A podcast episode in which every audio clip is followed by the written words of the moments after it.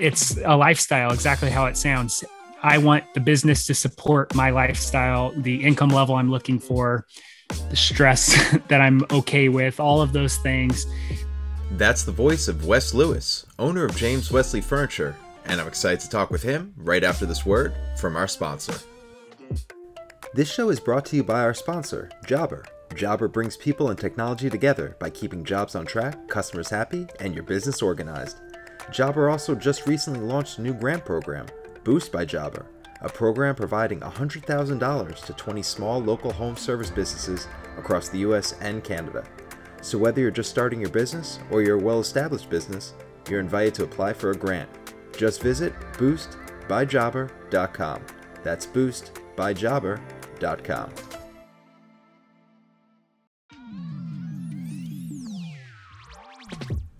Hello and welcome to Building a Furniture Brand with Ethan Abramson, the show that talks about the business behind the furniture business. On this episode, I sit down with Wes Lewis, owner of the Wichita, Kansas based furniture company, James Wesley Furniture. Wes is on a mission to build high quality, heirloom, custom furniture with no room for anything below perfect. Whether it's a 20 foot slab table, a custom chair for a music legend, or something as simple as a slow pour coffee stand, his craftsmanship is what stands him apart. His story is one that a lot of people can relate to. He just wants to build furniture and get paid for it. He's happy being a small shop. He's happy getting to pick and choose the projects he takes on. It's the dream of so many furniture makers out there to have something that they can call their own. In a world where so many companies go under, this goal is a lofty one, but he's made it happen. Just like the high quality furniture he builds, he wants a high quality of life too. And that is how he runs his business. While some people dream of expansion, hundreds of employees, and world domination for their furniture, he dreams of just the opposite carving out a sustainable living that he can grow old with. I love what I do. I love getting to build furniture. Um, but the business side of it is really hard and is not my personality at all. Uh, so when I, when I say necessity, um, it was also because my the job that I was in, I was managing a uh, metal fab shop, uh, part of a family business, and uh, I was like, I'm not great at managing people. I can't do this anymore. So we tried and tried and tried to make it work for me. And a mentor of mine told me, he said, "When uh, when are you gonna stop waiting on everyone else to fix your problem. And uh, so that kind of really hit me in the stomach. And I kind of took off from there. Uh, with the fab side, I loved furniture and uh, building things out of metal, but I like combining them with wood. And uh, then the wood took over on the journey at some point. Uh, but so you'll see in my stuff, I still have wood and metal. Um, but really, it, it started out of necessity uh, because I couldn't stand my job anymore. That's really the age old story, isn't it? Not just in, in woodworking, but in every industry, in every business. You work for somebody else and then it hits you. One, one day you just say, what would it be like if I if I did this on my own? It's not for everyone. Some people have that feeling, but they don't want to make that jump, and I get that. I truly do. It's nice to have someone take all the responsibility dealing with the issues and you just do your thing and at the end of the day you go home and at the end of the week you get a paycheck and that's it. It's a good feeling. But then there are some people, some people that that have that feeling and they take that jump, that forge their own path and see where it leads. Yeah, no, I think another thing that really sticks out to me in the process of kind of converting it to like a full-time job uh, i am creative and that it is an outlet. So there is definitely that side of uh, of why i got into it uh, in addition to the i'm not made for this normal uh, nine to five job thing. That's the beauty of woodworking and and also the nightmare of woodworking. If we're all being honest with ourselves it's not a 9 to 5 job. It's a physical job physically demanding but also you're building things in the physical world. And that's hard but for the right people it's equally rewarding. A perfect transition from you saying that you started your own thing so you didn't have to work with people. You ready for this? It's it's a good one. How do you work with people? With clients, with designers, and people who want to buy your furniture. When you work for someone else, you can just sit back in the shop and build, but when you're running your own company, it's a very people facing business. You need to sell. How does the process of selling a piece of furniture, a piece of your work, start for you? Yeah, no, I think um, really I start off. Uh, uh, somebody will bring an idea or something they've seen me make in the past. So that's where the portfolio side is important. You've seen my work, you see my skill set, and they want to work with me because of that. So uh, around here, there's not too many people doing the custom furniture thing. So when somebody says they can build it from the ground up, that's like uh, awesome around to all the designers, the other uh, people, clients that I have.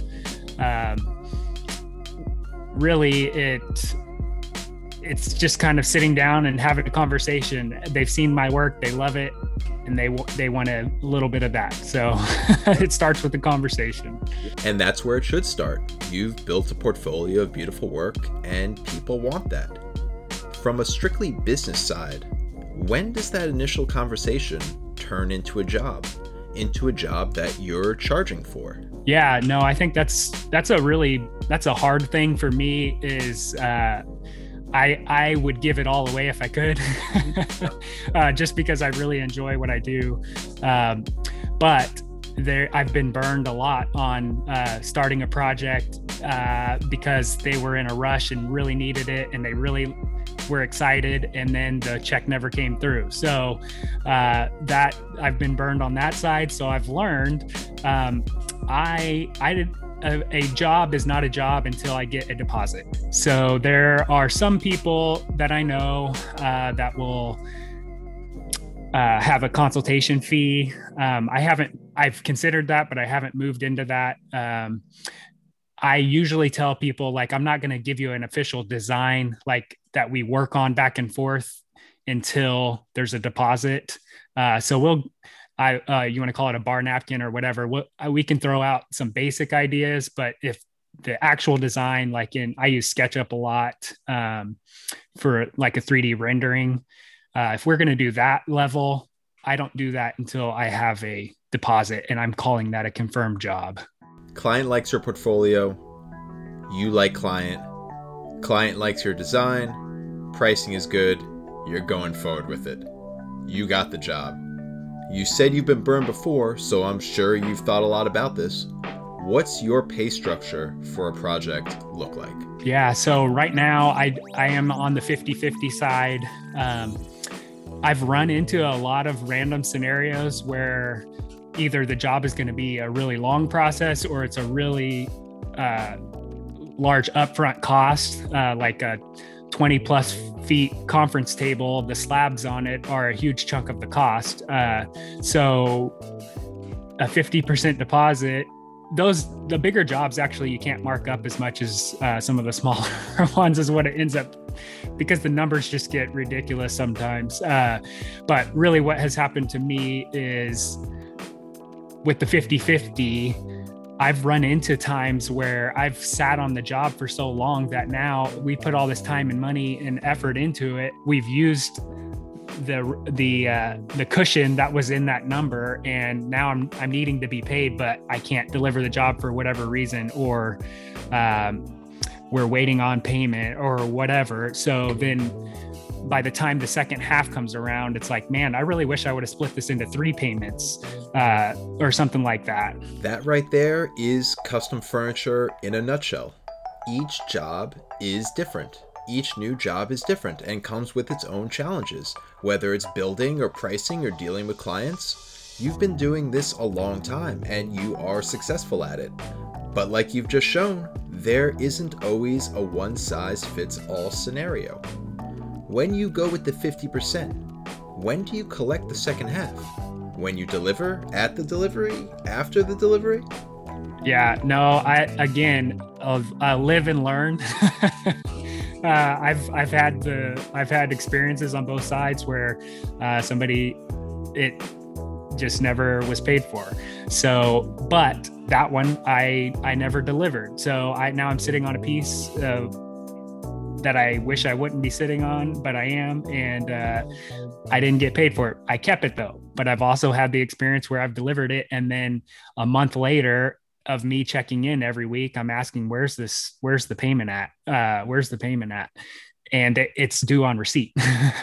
so um, it's, uh, I've had designers tell me, well, I haven't been paid, or construction company, well, I haven't been paid yet. And I'm like, well, why does that bother or why does that affect me? I'm my piece is done. I need to be paid. Uh, so it's it's kind of this i don't have a hard rule of like i'm not going to deliver it unless i have money uh, but it's a risk it's definitely a risk to not get the money up front it's such a delicate balance and i know that people listening know exactly what i'm talking about because the reason you get work how you make your money yes is based on your portfolio your quality of work but it is also based on your customer service and how easy it is to work with you. And there is that balance between saying, okay, I, I know you're good for it, send me the check next week, not a problem. And the other side of you being a ruthless titan of industry and saying, no check, no furniture, and taking the piece home and potentially burning that project, burning that client, and losing future projects, all because you drew a line in the sand. We have heard all those excuses the client is paying later, or I'll have it to you next week, and a majority of the time, it's the truth. But that isn't your fault. Just like if you didn't have money to pay your lumber supplier, you couldn't tell the client that their project won't be ready on time. They can't turn around and do the same thing to you. Yeah. No, it's it's an interesting thing uh, when it it comes to money, the most important part at the end of the day. Um, it, I've had the worst experiences uh, with with that scenario, so it's it's a big deal. it comes down, end of the day, to getting the money that is owed you, and there isn't only one way to do that. If you listen to the other episodes of the show, there are a bunch of successful people who you will hear go about collecting money in all different ways. There is no right answer to this question. There is just a right answer for how you want to run your own business. Let's switch topics and jump into advertising. And I say advertising as a big umbrella word for getting your name out there and getting business you are in Wichita, Kansas, which I'm sure is a wonderful, wonderful place, but I'm also sure you'll agree that it's probably not the bustling hub for the furniture trade that you'd want it to be. What have you found to be the best place to put your effort into getting your name out there so you can get more business? Yeah. Um, good work, good relationships. Uh, to be honest, uh, that I don't do a, a ton of advertisement. Uh, I don't pay for specific advertising. Um, I've I've gone to shows and put money towards that effort, local local areas, um, art shows, things like that, and I've gotten a lot of success from that. Uh, I've had success at shows, and then I went back the next year, and it was nothing uh, out of the deal. So, what has helped me the most has actually been good work and word of mouth and relationships. So, I I present this piece, the client loves it. If it's if they're the the person that contacted me in the beginning um, i've had the repeat work from that. So that's obviously they they like it enough to come back. Uh, the the designers that i've worked with we we've built the relationship side where they trust me they know i'm gonna i'm gonna come through with everything that i say they're gonna get exactly what they want and their customer is gonna be happy at the end so that has done really well i'll bring this up because you probably won't on your own but you are over 75,000 followers on Instagram. That's a big deal. Does success in social media play into success for getting more work? So, I used to say that Instagram maybe at 25,000 followers, which is a huge number to a lot of people. Um, and it was an awesome thing. But I used to say, like, no, Instagram doesn't really do anything for me. It's just fun for me to share the work and people get to see it, participate. Um, at this point, at 70,000, it is a big part of uh, the people coming in, not not nationwide or anything. It's still local uh, for the most part. Um, within a couple hours drive would be the furthest that would be my typical customer. Um, but almost every person, it might not be the reason that they ended up going with me or chose me, uh, but they will comment on the Instagram side and say, like, yeah, I love watching your stuff. This, I love that. And so it kind of builds this, it builds up their anticipation of like, they're going to do a custom piece someday. And they they they follow this story even though it's nothing related to what they're wanting they enjoy it. Somehow they found me. Somehow somebody said hey you got to follow this guy. Uh, and then it, it always comes up. It's interesting how like i said i don't think it it sold the job just me having a an instagram number but it definitely contributes uh, more than it did in the beginning i think this is an interesting new phenomenon with social media going hand in hand with how so many people are running their businesses, there is this inside look. An inside look that clients and really anyone else who decides to follow along can get on a piece that is being built in your shop. As somebody who's very active on social media, what do you think about this? Hate it. yeah, strong, strong words. I, I know you're joking a little bit, but there is probably a little seriousness in there as well. Because it's stressful building things and showing them to the world, and it's even more stressful when you know a client is watching. Because they see how it's made. They get to see behind the curtain and see what goes into their piece. It's not just delivering a beautiful piece, they get to follow step by step. And it's not always pretty. There there are mistakes. I don't like the fact that some people are watching it expected for you to work on their stuff and that pressure is the negative side of it that i don't like it's like man you don't understand i have a lot of other people that i'm working with and just because it's not on instagram doesn't mean that i'm not working on your piece so it's not a live stream to my shop even though it's fairly accurate time wise of what i'm currently working on it's not a live stream so that has that has kind of been an annoyance from the customer having this awesome look into the shop. Uh, but on the same hand, I like getting to tease them with it. They see kind of, oh wow, he's started on that slab. I recognize that slab. Um, and so that that is fun. I usually will reserve like the final finished pictures and stuff like that until the they've actually seen it and it's been installed or delivered. Uh, and mostly that's because it hasn't happened yet. Once I when I deliver it, that's when I'm getting the photos. So I uh, that's kind of how it plays out. You say annoyed, but I'm sure annoyed for you is just a smile and a shrug, and then you know on to the next thing. You you seem like you have the client relationship part down pretty well.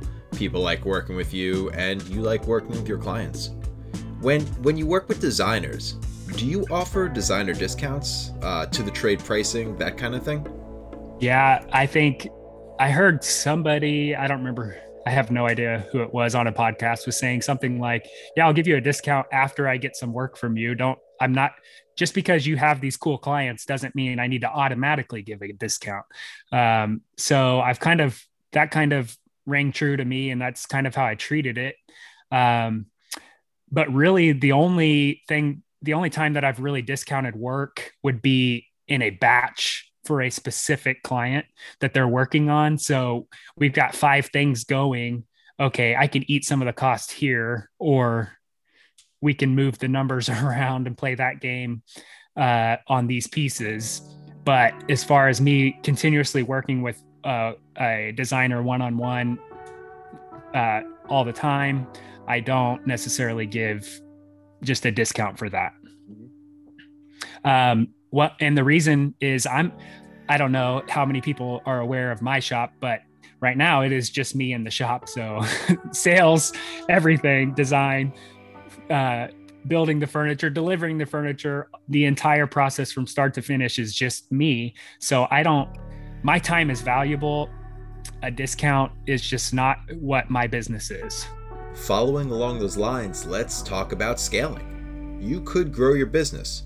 You have the amount of work coming in that it would not be a stretch for you to have employees in your shop. but that does change your business. It changes your business model. You start becoming a manager as well as a woodworker. And the more you take on, the more management becomes a part of your everyday life. What are your thoughts on scaling your company? Yeah, um, I think it's obviously it's a personal uh, preference, man. I mean, um, I I got the opportunity to work with our local college and take this business development class. With that class, what I was asked was, Do you want to be a lifestyle business or do you want to scale this business? And I didn't really know what that meant. And what it ended up meaning is it's a lifestyle, exactly how it sounds. I want the business to support my lifestyle, the income level I'm looking for, the stress that I'm okay with, all of those things. And so that was really, that really resonated with me. It allowed me to really understand that I don't need to scale this if I don't want to. I can, I can grow at the pace that I want to. At some point, maybe I do want to I, I do want it to be a little easier and I do want to do some more management and less hands on. But right now, I really appreciate and enjoy the time that I get to build. And I, I would rather do that than manage a shop full of people. It's very well put. You know, you know, you know your company.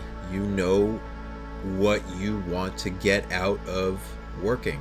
And maybe it's scaling in the future. Maybe it's not. Maybe it's staying a, a small, high-end shop. But it's it's in your control, and that's why you decided to go out on your own.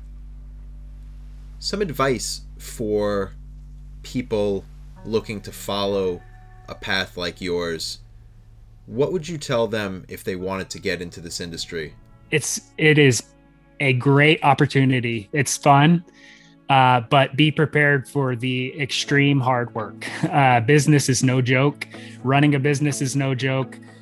Uh, I've heard I've heard a lot of people talk about how they don't get to do the stuff that they want to do with woodworking now that it's full time or their job. Uh, on the opposite side, you hear, "Oh, I just wish I could work would do woodworking all day, every day." Well, that's never going to happen. So that is the truth. Uh, it you will get to work a lot with your hands, uh, but you will be running a business a lot of the time as well, and that is hard, very hard. Uh, so I am not the best entrepreneur. There's things that I could do better. If you're an entrepreneur, maybe it's better and easier. but for me, the business side, the communicating with customers, dealing with conflict, um, all of those things are, are difficult for me. Um, and I, I just wish I could build furniture all day, and that's just not going to happen. So that's kind of be prepared for the hard work.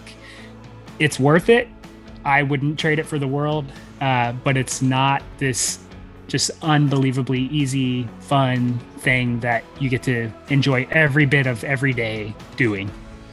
It's a it's still a job. what do you think is harder, the business side of furniture or the making side of furniture? Uh, again, I I would give it all away if I could. So it's the business side, 100%. Um, there that's where all the conflict is that's where the stress is it's related to money you want to make it you want to pay your bills. Um, all of those things that contribute to the business are have to happen uh, but that's the hardest part for me.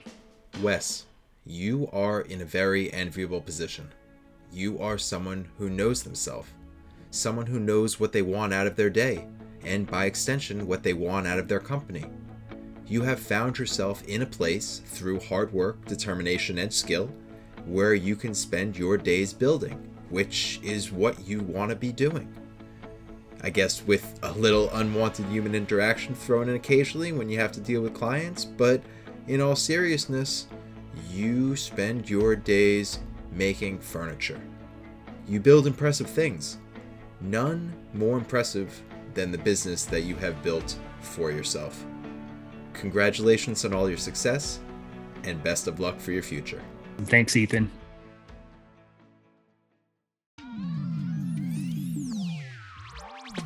Thanks so much for listening to Building a Furniture Brand with Ethan Abramson. If you liked what you heard, you can subscribe to this podcast anywhere you like to listen. To learn more about the show, you can visit buildingafurniturebrand.com. And feel free to reach out anytime to say hey, ask a question, or suggest a guest for future episodes.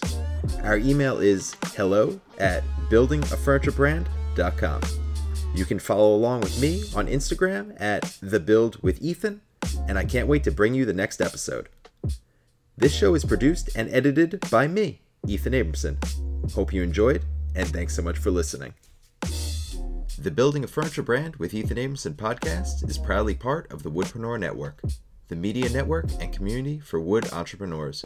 Check out woodpreneurlife.com for more information.